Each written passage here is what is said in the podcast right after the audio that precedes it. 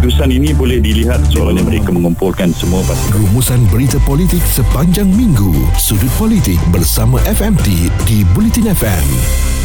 Kita telah pun melepasi pukul 9 pagi. Sekarang waktunya untuk kami bawakan kepada anda Sudut Politik FMT nak bercerita tentang perkembangan politik semasa tanah air. Jadi hari ini kita nak lihat tindakan untuk meneruskan lantikan politik dalam GLC dan juga GLIC ini yang mana sebelum ini semasa sebelum pilihan raya tu lah kan ah, banyak yang mengatakan selepas ini kita akan masukkan lantikan politik dalam GLC ini kan sebab ah, kalau boleh tak nak sama dengan kerajaan terdahulu dahulu. Tetapi apa yang berlaku nampaknya ia mencetuskan polemik baru. Dan kita masih lagi bersama dengan Amira Ismail dari unit berita video FMT Amira lantikan politik dalam GLC dan juga GLIC bukanlah sesuatu yang baru walaupun dah dijanjikan dalam PRU ataupun manifesto terdahulu bahawa akan kurang berlakunya lantikan politik untuk GLC dan GLIC ini tetapi ia masih lagi berlaku. Apa komen anda? Betul amalan lantikan politik uh, bukan kita katakan perkara baru. Tak kira pegawai yang berpangkat tinggi ataupun uh, pegawai yang berjawatan rendah, amalan lantikan politik ni dah ada sejak bertahun-tahun lamanya. Dan uh, amalan itu sudah mendapat kritikan daripada pelbagai pihak. Tapi masih lagi uh, diteruskan oleh kerajaan hari ini.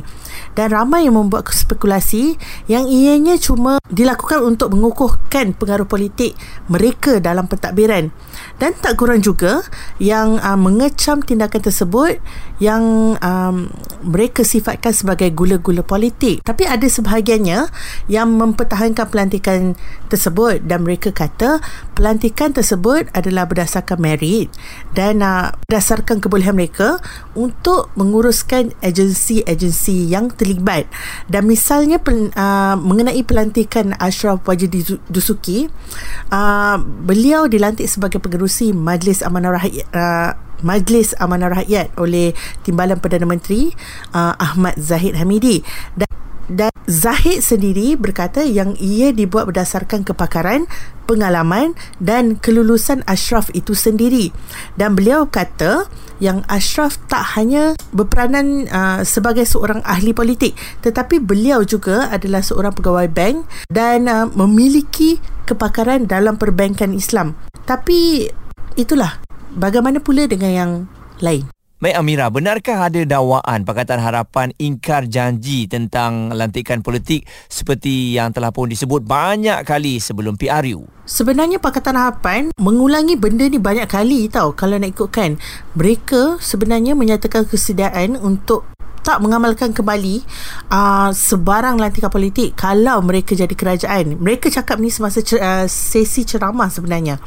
Dan uh, pada April 2020, bekas Perdana Menteri Najib Razak pada pada ketika itu uh, mendakwa sebelum PRU 14 pada 2018 PH mengikrarkan janji bertulis uh, untuk mengakhiri semua lantikan politik dan uh, ini tidak seperti kerajaan Perikatan Nasional.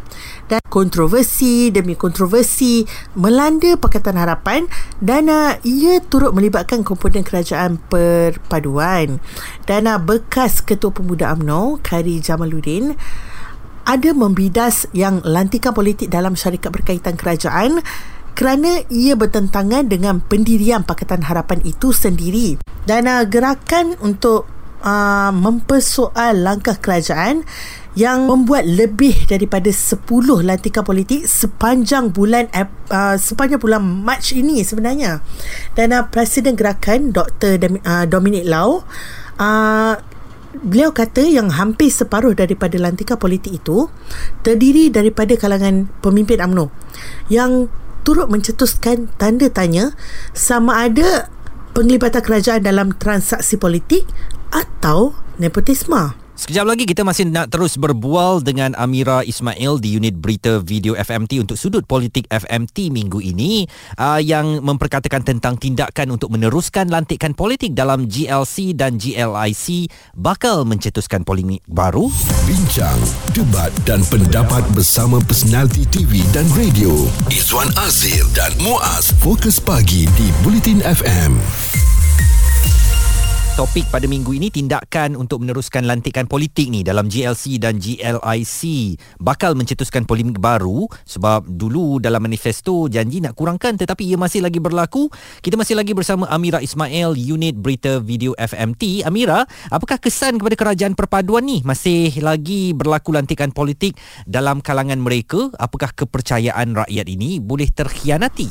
Memang betul ada dakwaan yang uh, mengatakan yang kerajaan pada hari ini iaitu kerajaan Anwar Ibrahim. Sama je macam kerajaan-kerajaan yang ada pada sebelum ni. Dan bersih misalnya mengecam Ashraf Wajidi Dusuki dan juga Ahmad uh, Ahmad Jazla Yaakob uh, iaitu pengerusi Fakra yang baru ni uh, seperti yang diumumkan oleh Zahid Hamidi sendiri dan pelantikan-pelantikan ini diumumkan pada ketika AMNO sedang uh, mengadakan pemilihan parti dan juga sebelum uh, pilihan raya yang akan datang ni.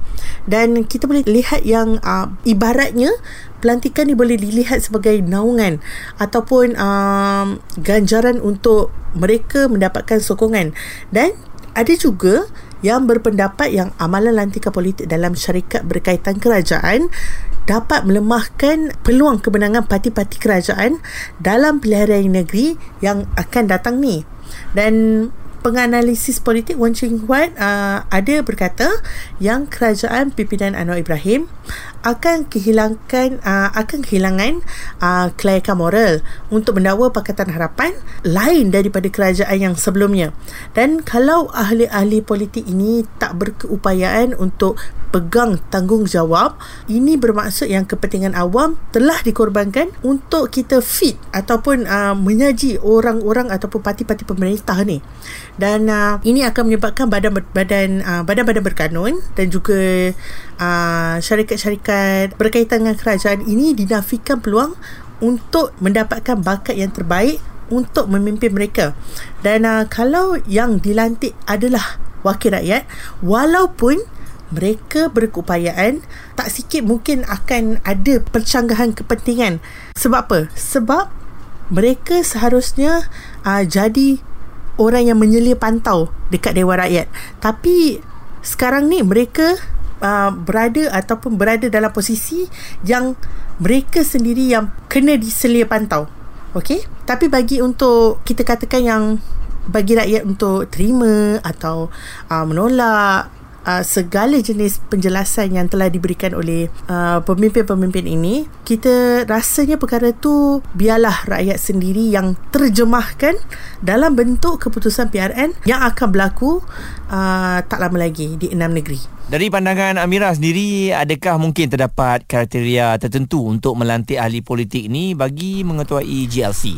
Okey, kalau kita nak cakap pasal kriteria tertentu eh untuk melantik ahli politik um, mengetuai GLC bak kata Menteri Komunikasi dan Digital Fahmi Fazil uh, sebenarnya tak ada isu lantikan politik. Kalau individu yang dilantik uh, untuk terajui bidang uh, sorry untuk terajui badan berkanun ada keupayaan ada pengalaman atau kepakaran dalam bidang-bidang yang tertentu. Dan Setiausaha Agung DAP uh, Anthony Lok ataupun Lok Sifo pula berkata yang sebenarnya pelantikan ahli politik hanya ditegah kalau ia membabitkan perjawatan dalam syarikat yang berkaitan kerajaan uh, yang khususnya yang tersenarai dalam Bursa Malaysia. Dan kata Lok lagi uh, apa yang menjadi amalan kerajaan baru sekarang sebenarnya tak sama dengan kerajaan yang terdahulu. Uh, iaitu dengan melantik orang-orang politik untuk uh, anggotai jawatan penting dalam GLC. Uh, Institut Demokrasi dan Hak Ehwal Ekonomi IDES uh, ada berharap yang pelantikan uh, baharu dalam ahli lembaga pengarah semua badan berkanun, persekutuan ataupun uh, syarikat berkaitan kerajaan yang dibuat oleh kerajaan sekarang adalah berdasarkan kepakaran, kemahiran dan pengalaman uh, tapi bukannya parti politik. Dan kita boleh lihat yang ada risiko wujudnya konflik kepentingan bila calon dilantik berdasarkan parti politik akan mengutamakan yang program uh, mempunyai yang ada kepentingan parti-parti tertentu saja.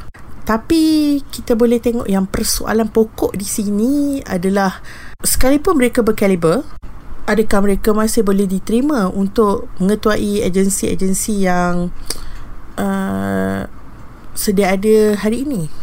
Amira Ismail di unit berita video FMT untuk sudut politik pada minggu ini yang bercakap tentang tindakan untuk meneruskan lantikan politik dalam GLC dan GLIC bakal mencetuskan polemik baru. Rakyat sedang menilai tindak tanduk kerajaan jadi berhati-hati ya dalam keterujaan melantik individu A ke jawatan A, individu B ke jawatan B.